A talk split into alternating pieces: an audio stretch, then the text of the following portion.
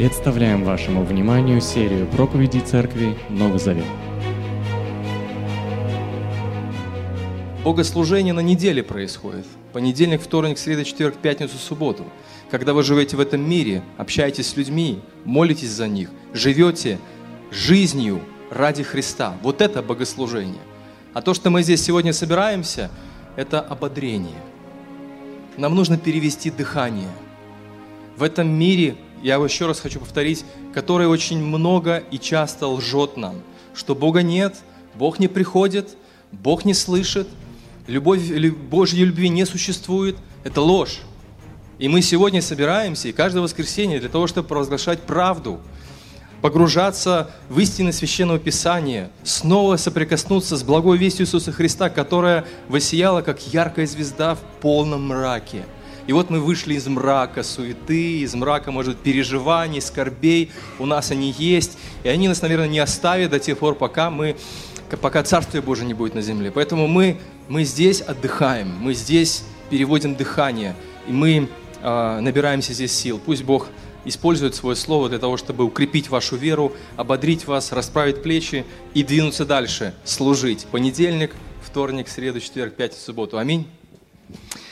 Открывайте вместе со мной, пожалуйста, книгу «Деяния апостолов». Третью главу мы сегодня начинаем. Э, я хочу сразу извиниться, что четвертого качества э, вот из модели церкви пока не будет. Мы перенесем ее на другой раз, поэтому сегодня третья глава. Итак, открываем с вами «Деяния апостолов», третья глава. И будем читать с вами с первого стиха всю главу. Это не случайная история. Именно так называется сегодняшняя проповедь. Однажды Петр с Иоанном, направляясь вместе в храм, было три часа полудня, время молитвы. У ворот храма, что назывались прекрасными, сидел человек, который не мог ходить с самого рождения. Каждый день его приносили к этим воротам просить милостыню у приходивших в храм – Увидев, что Петр и Иоанн собираются войти в храм, он стал просить у них милостыню. Петр с Иоанном пристально посмотрели на него, и Петр сказал, «Взгляни на нас». Тот посмотрел, ожидая, что ему что-нибудь подадут. «Ни серебра, ни золота у меня нет», — сказал Петр. «Но я дам тебе то, что у меня есть. Во имя Иисуса Христа Назарянина встань и ходи». И подхватив, подхватив его правой рукой, Петр поднял его. У парализованного в тот же миг окрепли ноги и суставы. Он вскочил и пошел. И вошел с ними в храм. Ходил там, прыгая от радости, славил Бога. И весь народ видел, как он ходит и славит Бога. В нем узнали человека, который сидел у храма возле прекрасных ворот и просил милостыню. Все были полны удивления и восторга от того, что с ним произошло. А так как исцеленный паралитик не отставал от Петра и Иоанна, то изумленный народ весь сбежался в галерею, которая называлась Соломоновой. Петр, увидев это, обратился к народу. «Израильтяне, что вы этому так удивляетесь? У вас такой вид, будто это мы, благодаря собственной силе или благочестию, поставили этого человека на ноги, и он стал ходить. Бог Авраама, Исаака и Иакова, Бог наших отцов прославил служителя своего Иисуса – которого вы предали и от которого отказались перед Пилатом, хотя тот предлагал отпустить его. Вы отказались от святого и праведного и попросили помиловать убийцу. Вы убили владыку жизни, но Бог воскресил его из мертвых, чему, вы, чему мы свидетели. Этому человеку, которого вы видите и все хорошо знаете, вернуло здоровье имя Иисуса. Это Иисус и вера, которую Он дает – исцелили его у вас на глазах. Но я знаю, братья, что вы сделали это по неведению, как и ваши правители. Ведь Бог исполнил то, что издавна возвестил устами всех своих пророков. Помазанник должен был претерпеть страдания. Так покайтесь и возвратитесь к Богу, чтобы Он очистил вас от грехов – и когда настанут времена обновления, которое совершит Бог, Он пошлет предназначенного вам помазанника Иисуса. Он должен оставаться на небесах, пока не наступит время, когда Бог восстановит все, что с давних времен обещал устами всех своих святых пророков. Вот что сказал Моисей отцам. Господь, Бог наш, пошлет вам пророка из собратьев ваших, как послал меня. Слушайтесь его во всем, что он вам скажет – Всякий человек, который слушается того пророка, будет истреблен и отторгнут из народа. Об этих днях возвестили все остальные пророки, и Самуил, и те, что пророчествовали после него, а вы, потомки пророков и наследники договора, то есть завета, который Бог заключил с нашими отцами, когда сказал Аврааму, всем народам земли принесет благословение твое потомство. К вам первым Бог послал своего служителя Иисуса, воскресив его, чтобы он благословил вас и отвратил каждого от злых дел его. Существует история эпохи Ренессанса, когда Фома Аквинский прогуливался по улицам Рима вместе с каким-то кардиналом римской церкви, а, они увидели попрошайку. Кардинал запустил руку в свой карман с тем, чтобы достать оттуда серебряную монету и пожертвовать этому попрошайке. И при этом он сказал Фоме Аквинскому, «К счастью, мы дожили до таких времен, когда мы больше не можем говорить, как Петр. Мол, нет у меня ни серебра, ни золота». Фома Апкинский не растерялся и ответил ему, «Да, вы правы, но мы дожили до, тых, до таких времен, когда мы не можем сказать никому, встань и ходи». В этой истории, на мой взгляд, столкнулись два представления о том, что такое успешное служение церкви, успешное служение верующих Христа. Петр совсем неспроста говорит фразу «Ни золота, ни серебра нет у меня». Шестой стих. Церковь Петра, вот времен Петра, на самом деле ничего не имела. Ни зданий, ни участков земли, ни власти, ни финансовых возможностей, хотя там продавали имения, ни группы прославления, ни хора, ни регистрации, что там еще, э, политического влияния, ни клуба Матфея, ничего не было, ни айфонов.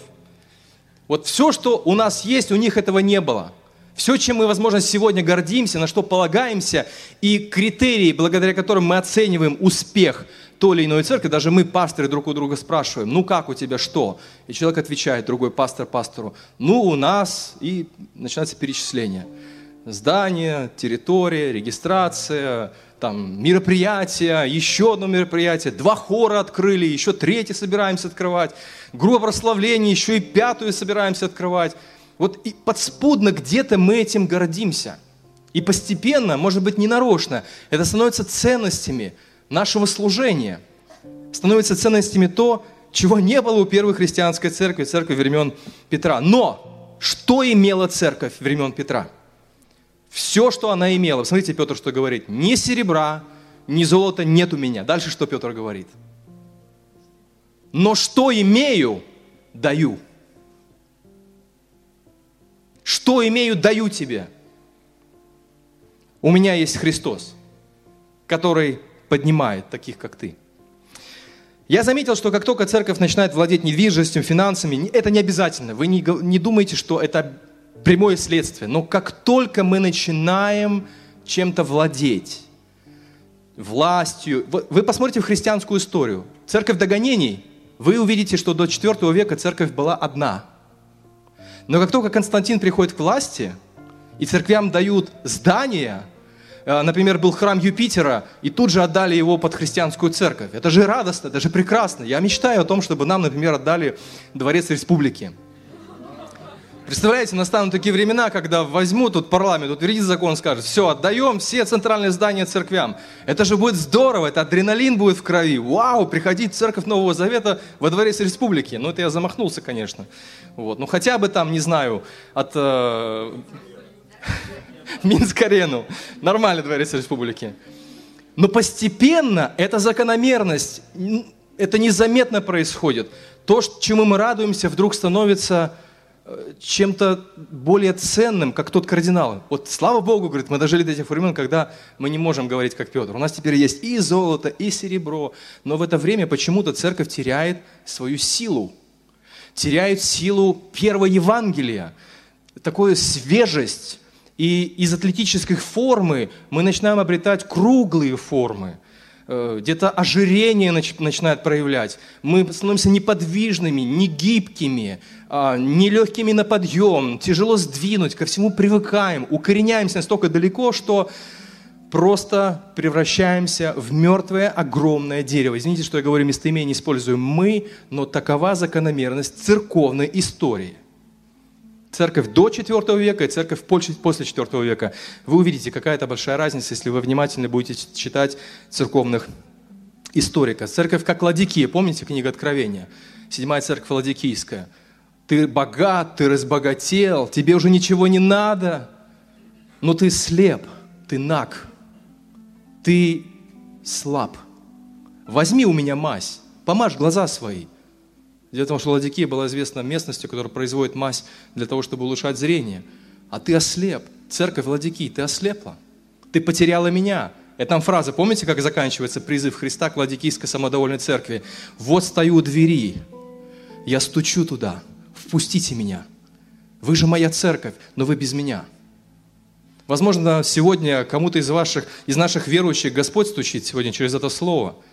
Может быть, у нас есть золото, серебро, но может быть, у нас нет золота, серебра, но у нас есть нечто, на что мы полагаемся, что является нашей ценностью. И вместо того, чтобы прославлять дарителя, мы начинаем прославлять дар, мы начинаем прославлять то, что мы имеем. Как измерить успех вашей духовной жизни? Как измерить служение той или иной церкви? Помните Авакум, когда говорил, Авакум 3 глава, «Даже если не будет цвести смоковница, если виноградник не даст винограда, если оливки не уродятся, если картошка не, не вырастет, если и поля не принесут хлеба, если дивиденды не будут расти на моем банковском счету или моих, моих вкладов, и не будет овец в овчарне, не будет коров в хлеву, не будет машины в гараже, то и тогда я о Господе буду радоваться, ликовать буду о Боге спасения моего. Так вот, успех служения нельзя и недопустимо измерять финансами, наличие здания, структурой и так далее. Петр, еще раз хочу обратить ваше внимание, ни серебра, ни золота нет у меня. А что было у церкви? Давайте посмотрим снова на Деяние 2, 42, 43. Помните, мы читали, те, кто радостно принял его весть, они крестились. В тот момент прибавилось около трех тысяч верующих. И они что делали? Они неустанно внимали учению апостолов, жили в братском единстве, в народе любили их, и Господь прибавлял спасаемых ежедневно. Вот это богатство, вот это успех. У меня этого нет, Петр говорит, у меня нет золота, серебра, но у нас есть Христос, у нас есть Дух Святой, у нас есть весть благая, у нас есть желание давать надежду, ту надежду, которую Бог нам дал – вот так выглядит преуспевающая церковь. Так вот, благодаря этим ценностям, первая церковь, которая не имела ничего, что имела римская церковь времен Фома Квинского, она проповедовала благую весть, она росла количественно и распространялась по миру. Вы знаете, что в церкви, э, в церкви в Иерусалиме не была мега-церковь, она даже была короткое время, а потом они рассеялись. Они жили каждый день для Христа. Это и есть успех. Не теряйте подлинные ценности служения. Итак, события, которые описывает Лука в, своем, а, в своей книге, совсем не случайно по нескольким причинам. Первое. В этой истории мы видим очевидную логическую связь верующих с Христом. Между верующими и Христом была очевидная связь. Что я имею в виду? На самом деле Лука хочет показать, что исцеление Петром хромого, а он хромой какой? От рождения. Вы запомнили этот факт, да? А какое еще было исцеление калеки от, от, от рождения? Слепой от рождения. 9 глава Иоанна. Тут не надо быть супер крутым детективом, чтобы установить желание Луки показать, что между Христом, который когда-то исцелил слепорожденного, и помните, разборки там начались, 9 глава Иоанна, он исцеляет слепорожденного. И вместо того, чтобы радоваться от счастья, фарисеи говорят, как ты в субботу исцелил? Да ты что, это же проблема, тебя отлучать надо. Там скандал устроил, родители этого слепорожденного испугались. Они побоялись, что их отлучат от синагоги, если они подтвердят, что действительно это их сын, который был рожден слепым, и вдруг он видит. Скандал произошел. Что происходит в этой истории? Петр исцеляет э, хромого от рождения. Пятая глава, э, то есть четвертая глава, что происходит там? Скандал. Вместо благодарности бюрократические разборки. Ты не так исцелил, ты не там исцелил, ты не там сказал, ты не так сделал. Лука хочет показать Феофилу, а Феофил мы знаем, что это некий новообращенный. Он хочет показать, что исцеление хромого прямо указывает на связь учеников с Христом, о котором они проповедуют. Между учениками и Христом есть связь. Вы запомнили эту мысль? Следующий. Есть ли связь между вами и Христом? Или по-другому давайте задам вопрос. Как могут окружающие люди установить связь, аналогию между нами и Христом, о котором мы поем, проповедуем, о котором мы рассказываем? Каким образом? Поступайте так, как поступал Христос. Петр поступил так же, как Христос. И люди, увидевшие, увидевшие это чудо, они что сделали? Удивились, прославили Бога. Они увидели хромого, который когда-то сидел у ворот, у прекрасных ворот в храме, и вдруг он начал ходить, более того, он начал бегать, это было непозволительно э, на территории храма. Он не то чтобы был внутри, но он был на территории храма. Поступайте, как поступал Христос. Это будет самый, самый короткий путь к сердцу других людей.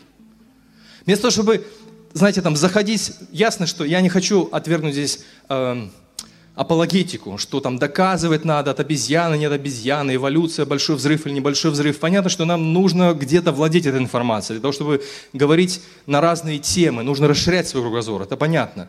Но самый короткий путь.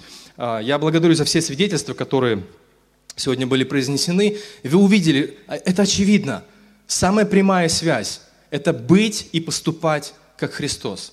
Не только говорить, не только заумные речи какие-то произносить, в доктринах разбираться, хотя доктрины нужны, но быть экспертом не надо. Людям что нужно? Люди хотят увидеть связь между тем Христом, о котором вы говорите, и тем, как вы живете, как вы поступаете, как я поступаю. Если этой связи нет – Сколько бы мы ни говорили, язык об зубы и забьем, ничего мы не расскажем. Итак, далеко не каждый из нас может поднять на ноги хромых. Это я так иронизирую. Мы не можем так сделать.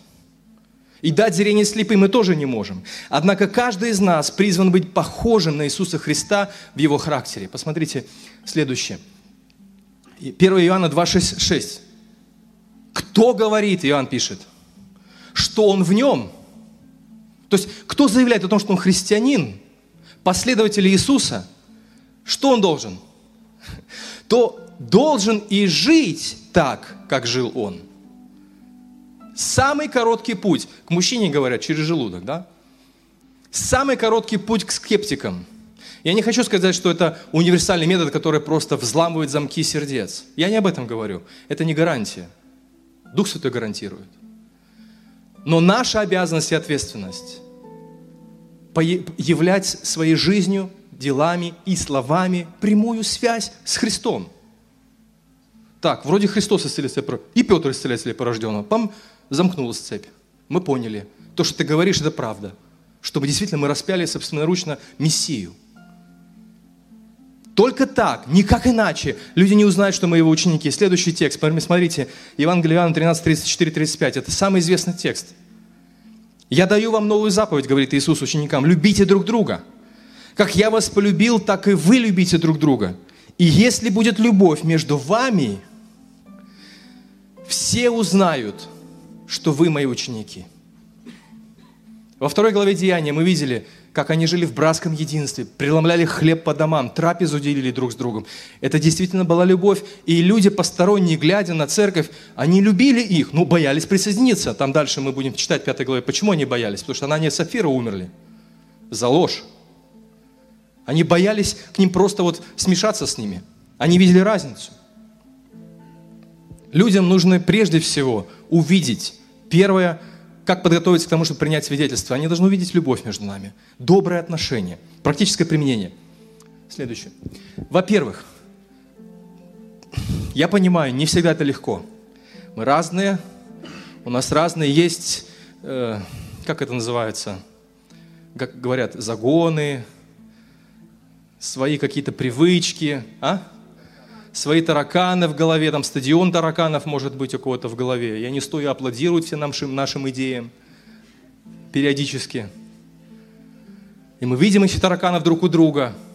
Вот в том-то и заключается работа Святого Духа в наших сердцах. Мы так думаем, что там поднимать хромых. Конечно, это было особое действие благодати Божией, Евангелия Иисуса Христа. Но прежде всего, работа Святого Духа заключается в том, чтобы излить любовь свою в наши сердца чтобы мы учились преодолевать препятствия. Это иногда вот отношения между людьми, неважно, верующим, неверующим, это бег с препятствиями. Вы когда-нибудь проходили полосу препятствий? Я помню, когда Карми нас готовили, нас там запускали, там и под землю надо было нырять, и выныривать, потом преодолевать э, стену, барьер, потом там поджигали эти рамы, надо было там в специальной одежде, надо было через эти рамы там перелазить. Иногда вот отношения человеческие напоминают вот такой бег с препятствиями. Но вы знаете, понятие евангелизировать очень узко понимают, что брошюрку вручить кому-нибудь. Просто что-нибудь вернуть, какое-нибудь предложение. А я верующий. И вот мы евангелизировали, пошли домой радостные. Это вся жизнь. Наши отношения между нами. Пусть бег с препятствиями, но преодолевайте это препятствие. Храните добрые отношения друг с другом. Люди секут очень быстро все. Они не знают доктрин, но они точно знают, как вы должны жить. Во-вторых, Оставайтесь открытыми к этому миру, в котором люди не имеют надежды. Цените случайные встречи. А, такая даже бывает неприятная встреча. Недавно поцарапал бампер человеку на, во дворе. Ну, знаете, есть возможность теоретически уехать оттуда. Ну, вот, оставил телефон, он мне позвонил, такой недовольный. Я приезжаю, начинаем беседовать при встрече, он такой довольный. Говорит, ты же мог уехать. Я говорю, ну я, в принципе, мог уехать. Ну и я, в принципе, тоже так мог. И начал вспоминать о том, как у него там было. Все. Но у нас хорошо, у нас установились хорошие отношения. Тут же, моментально. Хотя я много не мог сказать. Знаете, на, на скаку на поезд не, не заскочишь. Это не книжная история, когда мы вдруг начинаем рассказывать, как все Бог благословенно сделал. Но это та случайная встреча, возможно, которая потом может стать хорошей возможностью человеку услышать потом и увидеть, и вообще просто понять, что есть христиане – и что они живут по другим принципам. Я запомнил его номер телефона. Цените случайные встречи, людей, которых вы встречаете на своем пути. Молитесь о спасении погибающих. Ведите их с любовью ко Христу. Так поступал Иисус, так же и вы поступаете. В-третьих, поступайте последовательно в отношении всех людей, верующих и неверующих сила правильных привычек будет хорошей платформой для того, чтобы потом людям говорить что-то потом.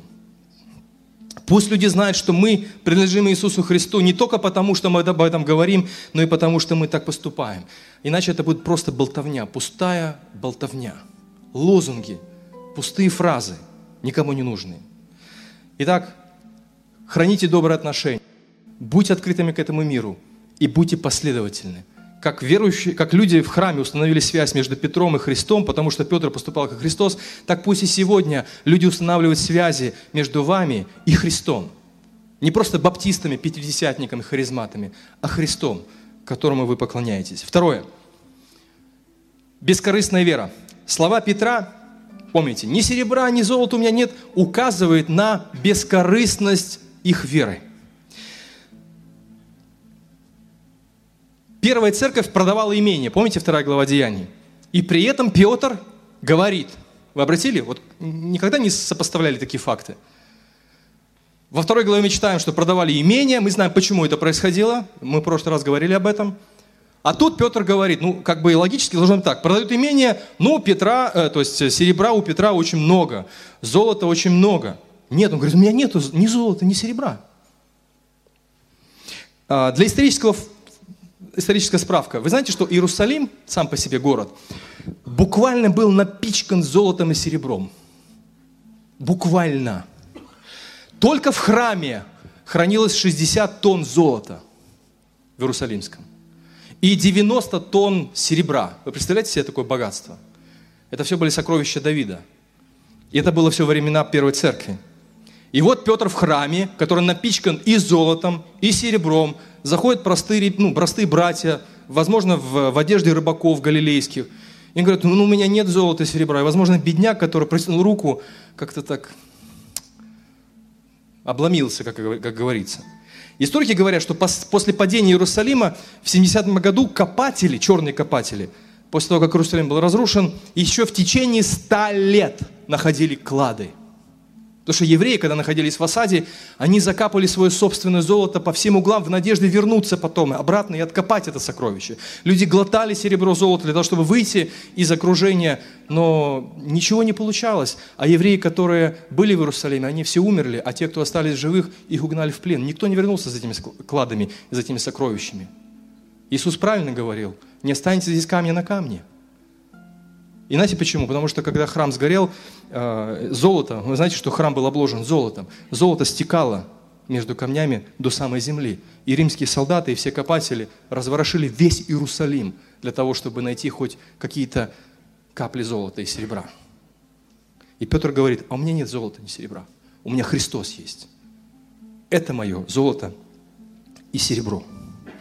Я не хочу сказать, что церковь не заботилась о финансовой стороне в отношении служителей. Мы даже в послании читаем, что церкви поддерживали служителей материально. Но на самом деле на что это указывает, бескорыстность их веры? На то, что ни Петр, ни другие апостолы не ставили перед собой цель обогатить кого-то. О, если ты поверишь в Христа, у тебя Роллс-Ройс будет, у тебя дом большой будет, у тебя земля будет огромная. Они этого не хотели, они не обогащали никого и сами не хотели обогащаться.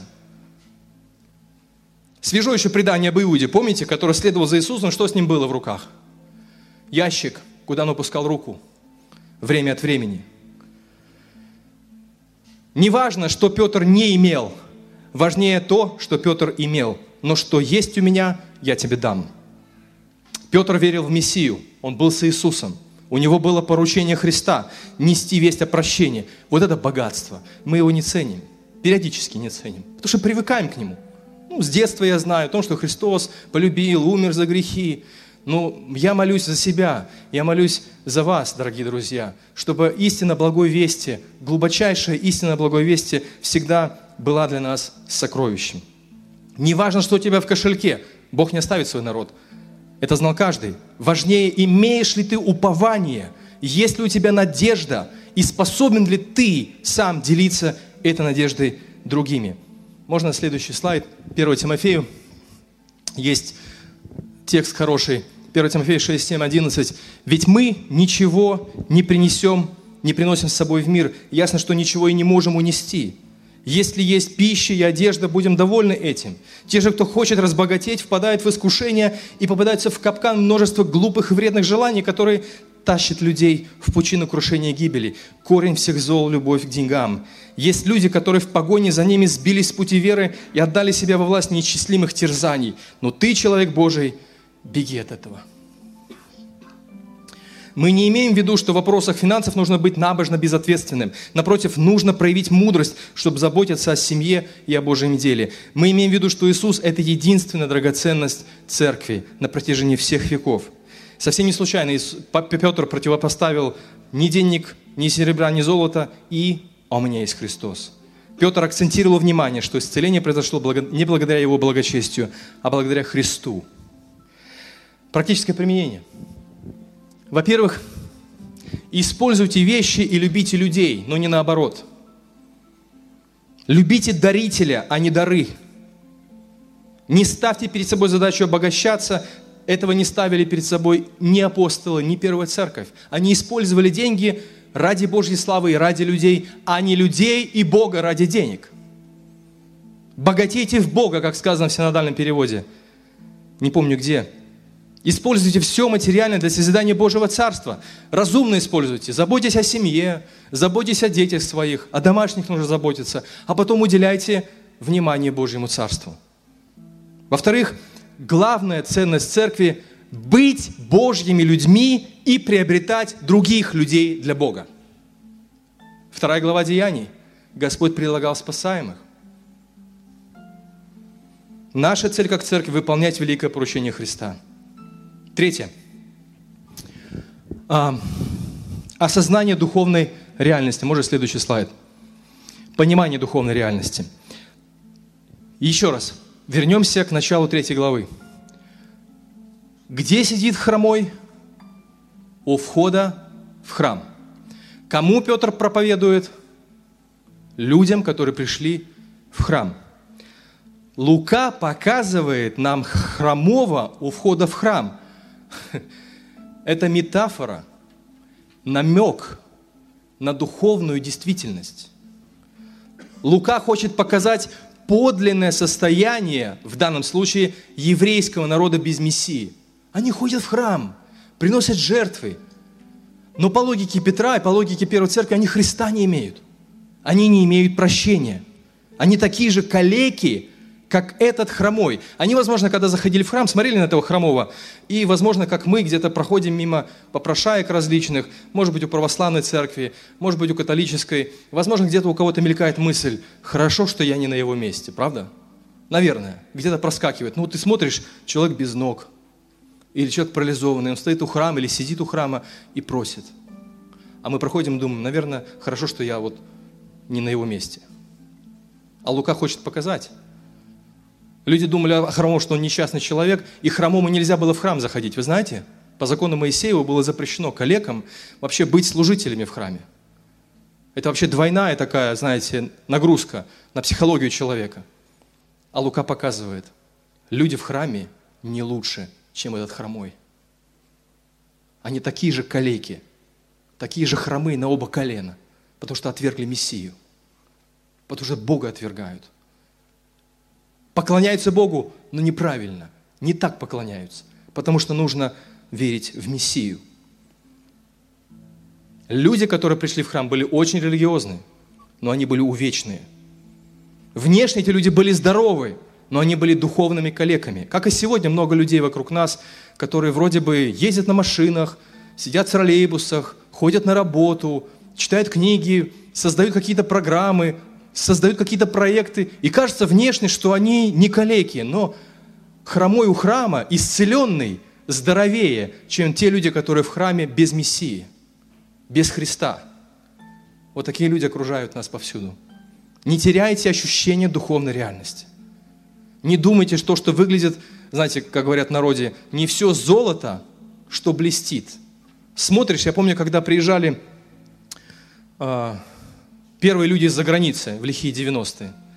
У них на шеях были золотые цепочки, казалось. А потом выяснялось, что это и перстни не золотые, все это бижутерия дешевая. Вот, кажется, смотришь на бижутерию, ценность, а все по три там, там ничего нету. Там простой металл. Вот так многие люди, может быть, даже и верующие выглядят так, что, ох, какой супер духовный. Потрешь там немножечко, там ничего нету. Люди в храме поклоняются Богу, приносят жертвы, и Лука говорит, исцеление хромого – это указание на то, в каком состоянии пребывают люди без Христа. Бог поднимает безнадежно больных и погибающих грешников. Люди нам кажутся здоровыми и самодостаточными, но они живут без надежды. Посмотрите на статистику разводов. Так поступают счастливые люди, да? Посмотрите на статистику самоубийств. Так поступают счастливые люди, правда?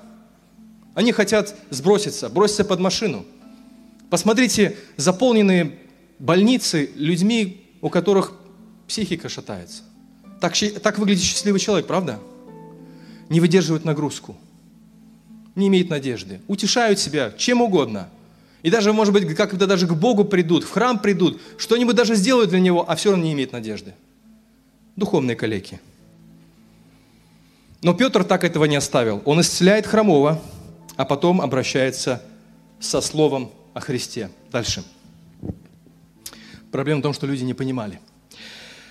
Буквально кратко. Вторая проповедь Петра. Посмотрите, исцеление хромого, метафора, ощущение духовной реальности, вера бескорыстная. Он не требовал денег у хромого да, за исцеление. Сказал, иди.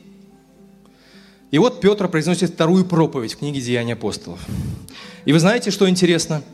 Что вторая проповедь Петра ничем почти не отличается от первой. А, все апостолы, проповедуя Божье Слово или Слово о Христе, держались одного и того же э, ядра. Вот, пожалуйста. Вы помните вторую главу Деяний? Вы можете сравнить. Иисус говорит о том, что Иисус служитель. То есть Иисус служил Он делал чудеса с определенной целью, чтобы показать, что он послан Богом. И он говорит, 13 стих, Бог Авраама, Исаака, Иакова, Бог наших отцов, прославил кого? Служителя своего, Иисуса. Потом Петр говорит о том, что Иисус умер за грехи. 15-18 стихи. Вы убили, и Мессия должен был претерпеть страдания. Здесь, кстати говоря, Петр обличает в грехе. Он говорит, вы убили владыку жизни. Это грех. Но причем Петр говорит, вы сделали это по неведению, как вы и ваши начальники. Вы не знали. Но вы виновны. То есть знание, или незнание, вернее, не освобождает от, от ответственности. Спасибо. Однако Бог определил, что Иисус должен был претерпеть страдания. Чувствуете загадку? Вот такая же загадка есть и во второй главе Деяний. Это 23-24 стихи. Потом Петр переходит к тому, что Иисус восстал из мертвых. 15 стих.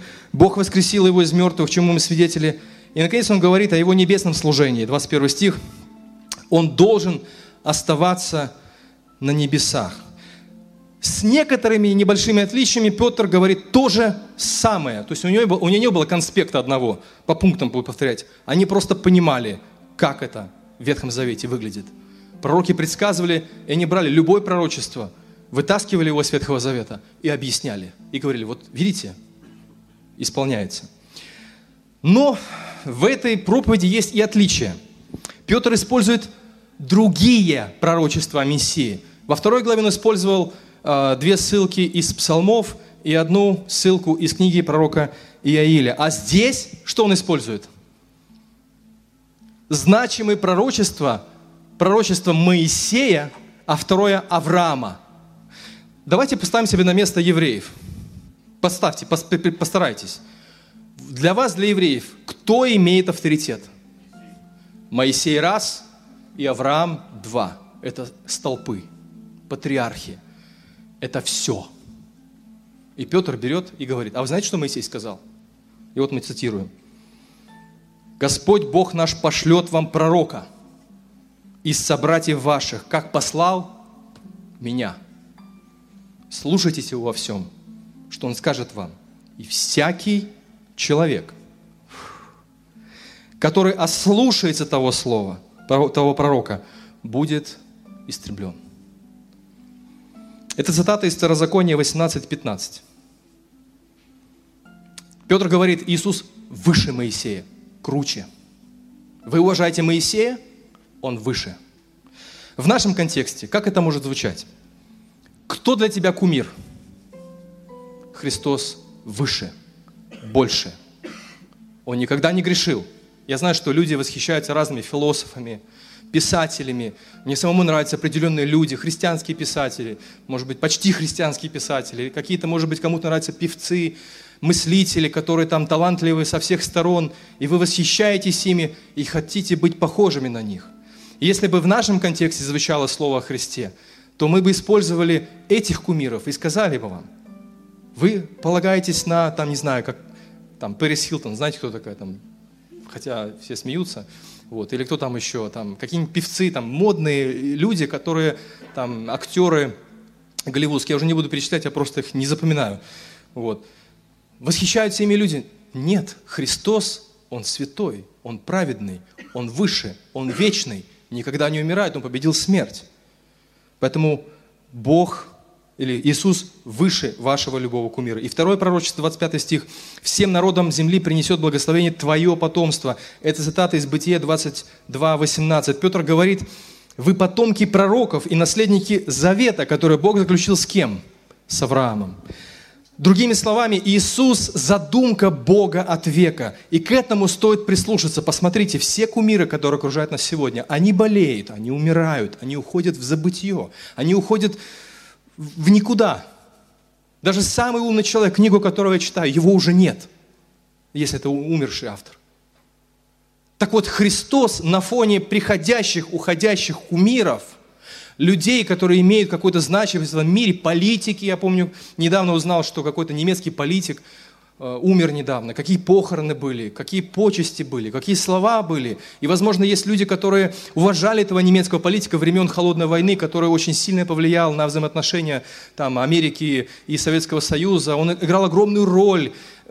Все, все, все перечисляется. Ты слушаешь, ты понимаешь, его уже нет, все, его нет. А Христос есть. Так вот, Христос на фоне приходящих, уходящих людей, поколений выглядит не то чтобы выгодно. Как выглядит Христос на этом фоне? На фоне этого меняющегося мира. Как он выглядит? Величественный, неизменный, чудесный. Так что тут еще думать? Надо следовать за ним. Поэтому Петр хочет показать, что Иисус, о котором вы слышали и относились безразлично, это и есть единственный путь к Богу. Повторяю снова и снова. Проповедь Слова в Новом Завете главным образом сводится к тому, чтобы разъяснить значение пророчеств Ветхого Завета. И вот, пожалуйста, Моисей и Авраам. Дальше. Петр призывает покаяться. Следующее. Петр призывает покаяться людей в храме. 19 стих, посмотрите. «Так покайтесь и возвратитесь к Богу, чтобы Он очистил от вас, вас от грехов». Вы не заметили, что Петр быстро переходит к призыву? Он объяснил и тут же, как говорится, быка за рога. Что на самом деле, не обижайтесь, что я сейчас скажу, не так реально в наших обстоятельствах. А мы иногда бездумно копируем вот эту быстроту призывов. Почему? Перед Петром кто был? Люди в храме, которые прекрасно знают Тору, прекрасно знают Ветхий Завет, они в теме – а люди, которые окружают нас, язычники, они вообще не в теме. Они многого не знают. Ну, может быть, только слабые какие-то представления о христианстве, о Боге через православную, если это христианская страна, или католическую церковь. Они отлично знали Писание. Чего не скажешь о наших людях. Практическое применение. Одно применение. Практикуйте подход терпеливого благовестия. Не спешите обращать первых встречных. Иногда это работает. Иногда это работает. Иногда это работает. Не спешите обращать своих друзей, знакомых родственников. Не приставайте к ними, покайся, покайся, покайся, покайся. Сколько беды наделало нетерпеливое благовестие, вы не представляете. Сколько я видел людей, которые просто раздражаются. О, достали меня эти сектанты, уже ходят за мной следом, покайся, ну когда же ты уже покаешься? Ну давай быстрее крестись, давай быстро крестись, а то погибнешь. Да, многие люди сегодня слышали о Христе, но эта информация о Христе, о Боге, это винегрет. Это салат оливье, это всего понемножку, это пицца, хоть и вкусная, но не совсем полезная. Люди, возможно, набожны в определенной степени, но они имеют противоречивую, либо поверхностную информацию о Христе. Например, э, я когда говорил с неверующим одним, он говорит так, ну как неверующий? Верующий, но своеобразный. Он говорит, Иисус – основатель православной русской церкви. Он был славянин. Еврей? Да никогда. Ты что мне такую ересь говоришь, что он еврей? Я говорю, ну как бы да. Или, например, Иисус – это мудрый учитель Ближнего Востока. Многие люди сегодня согласятся с этим. Или Иисус – мой личный Спаситель и Господь. Хотя звучит очень знакомо, правда? На самом деле, несмотря на быстроту и моментальность, подход апостолов очень глубок. И мало напоминает нам метод уличной евангелизации – Хотя я знаю людей, которые покаялись прямо на улице. Но вы не представляете, они покаялись на улице, но я вам практически гарантирую, что они до конца не знают, что они сделали. Они приходят, а потом начинают понимать спустя год или полгода, начинают набирать знания. Понимаете, да? Поэтому подход апостолов заставляет людей увидеть отчетливо, что Бог послал Иисуса на крест – воскресил его из мертвых, посадил на престол, чтобы искупить грешников и сделать из этих грешников новый народ. Посмотрите, 19 стих. Чтобы он очистил вас от грехов, и когда настанут времена обновления, которые Бог совершит. На наш взгляд, апостолы быстро и ловко доносили весть о Христе. Но если присмотреться к книге Деяний, то вы увидите дальше, что у Павла, чтобы донести благую весть в Коринфе, сколько ушло времени? С Нового Завета, помните, школы? Полтора года он сидел там – Полтора года он беседовал с людьми и объяснял им пророчество за пророчеством. Сколько Павел сидел в Ефесе? Три года, объясняя пророчество и слово из Ветхого Завета о том, что Христос Спаситель и Искупитель. Три года это не поездки с хором и с гитарами. Это последовательная работа, ученичество, терпеливое благовестие, когда ты терпеливо объясняешь язычникам. Здесь в деяниях быстро, раз, раз, сказал, покаялись, присоединились. Уже в Ефесе другая ситуация, в Коринфе другая ситуация, в других городах другая ситуация. Долго объясняем. Поэтому я воодушевляю людей, которые читают Библию сегодня с людьми ищущими. Не ждите, что так вот хоп-хоп-хоп-хоп, и быстро человек покается. Продолжайте читать Писание. Воодушевляю вас, продолжайте это делать с надеждой. Иногда это не сразу все получается, нужно нам много раскачиваться, мы не имеем такие знания, как это было тогда. Запомните киригму, Нового Завета. Это не четыре духовных закона. Иисус служил, Он был убит, Он погребен, Он воскрес, и Он продолжает служить сегодня на небе. Заботьтесь о своем народе. Содержание проповеди о Христе в Новом Завете и наша современная ситуация приводит нас к одному. Время благовестия в стиле фастфуда не работает или работает неэффективно – Проповедь о Христе а-ля Петр требует теперь терпеливого благовестия сегодня. И называется это ученичество. Ученичество. Я еще раз хочу ободрить вас, друзья, члены Церкви Нового Завета, вообще все, кто присутствующих, молитесь и стремитесь к тому, чтобы потихонечку читать Библию с людьми. Если кто-то хочет прямо здесь сегодня вытянуть руку и сказать, а со мной кто-нибудь Библию может почитать, принимаем в клуб. Следующее, последнее. Я призываю вас систематически молить о своих знакомых. Я призываю вас старательно строить с ними дружеские отношения, но не ради того, чтобы их затащить куда-то. Быть искренними друзьями. Знаете, как неприятно потом, ну, как бы человек с тобой дружит, дружит, дружит, дружит, пришла тебе письма, а потом выясняется, что, оказывается, ему нужен просто человек, как бы, в эту, в пирамиду, чтобы с тебя прибыль иметь. Ну, мне неприятно, например. Поэтому стройте, как Павел, полтора года там, три года там, стройте добрые отношения терпеливо, спокойно и ради отношений. Конечно, ради Бога, но делайте это искренне. И предложайте им читать Библию вместе. Для чего? Чтобы дать им то, что есть у вас. У вас есть Христос. У вас есть Дух Святой. У вас есть Слово о Христе. Поэтому Делитесь с ними этим словом, молитесь о том, чтобы делиться, молитесь, чтобы не быть вот этим сухой веткой, будьте сочной веткой, плодоносящей веткой, терпеливые благовестники. Я молюсь за вас. Аминь.